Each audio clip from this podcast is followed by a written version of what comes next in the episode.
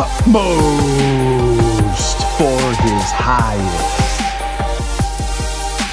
Praise be to God. Hallelujah. Thank you for joining me today. This is not the right microphone. Give me a second. With the proper microphone, it should sound a little bit better. Praise God for Utmost for His Highest today. Thank you for joining me. It's the 2nd of December, and God bless you for tuning in. Will you go out without knowing? This is the Word of God today being applied by Utmost for His Highest. That's Oswald Chambers. What a glorious man lived, died, and is with the Lord today. And if you want to follow along or learn more about him, you can go to utmost.org. He went out not knowing where he was going. This is from Hebrews chapter 11, verse 8. Have you ever gone out in this way? If so, there is no logical answer possible when anyone asks you what you are doing. One of the most difficult questions to answer in the Christian work is what do you expect to do?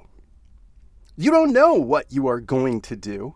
The only thing you know is that God knows what He is doing. Continually examine your attitude toward God to see if you are willing to go out in every area of your life, trusting in God entirely. It is this attitude that keeps you in constant wonder because you don't know what God is going to do next. Each morning, as you wake, there is a new opportunity to go out building your confidence in the Lord, and that is the confidence in God. Do not worry about your life nor about the body. In other words, don't worry about the things that concern you before you did go out. Now, I take that to heart. I have cancer. I have five tumors in my head. They, um, by the grace of God, over the last year and a half of a lot of natural cancer therapy, they have uh, stopped growing and they've begun to shrink, to be dissolved. And here I'm being told, in other words, don't worry about the things that concerned you before you did go out. And I think going out for His namesake is what we are called to do.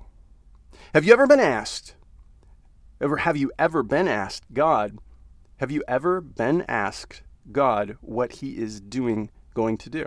Have you been asking? There we go. I got to read. Have you been asking God what He is going to do?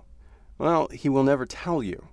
God does not tell you what He is going to do, He reveals to you who He is. Do you believe in a miracle working God? Do you go out in complete surrender to Him until you are not surprised one iota by anything He does? Believing God is always the God you know him to be when you are the nearest to him. Then think how unnecessary and, be, and disrespectful worry is. Forgive me, Lord. Let the attitude of your life be continually willing to go out in dependence upon God, and your life will have a sacred and inexpressible charm about it, and the very satisfying to Jesus. You must learn to go out through your convictions, creeds, or experiences until you have come to the point in your faith where there is nothing between yourself and God. And so, Lord, I pray you do that work.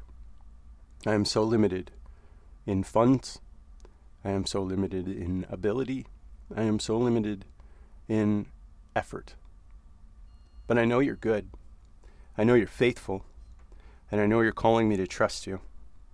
And so, in those areas, Lord, where I have refused to forgive me and renew me, that I might trust solely in you. I pray in Jesus' name. Amen. Hey, if this has encouraged you, would you share it with someone? Would you be willing to say, Jesus blessed me, and therefore I will bless someone else? You can simply forward this on. Send them the link. Let them listen. And if you so choose, you could join us for church tonight.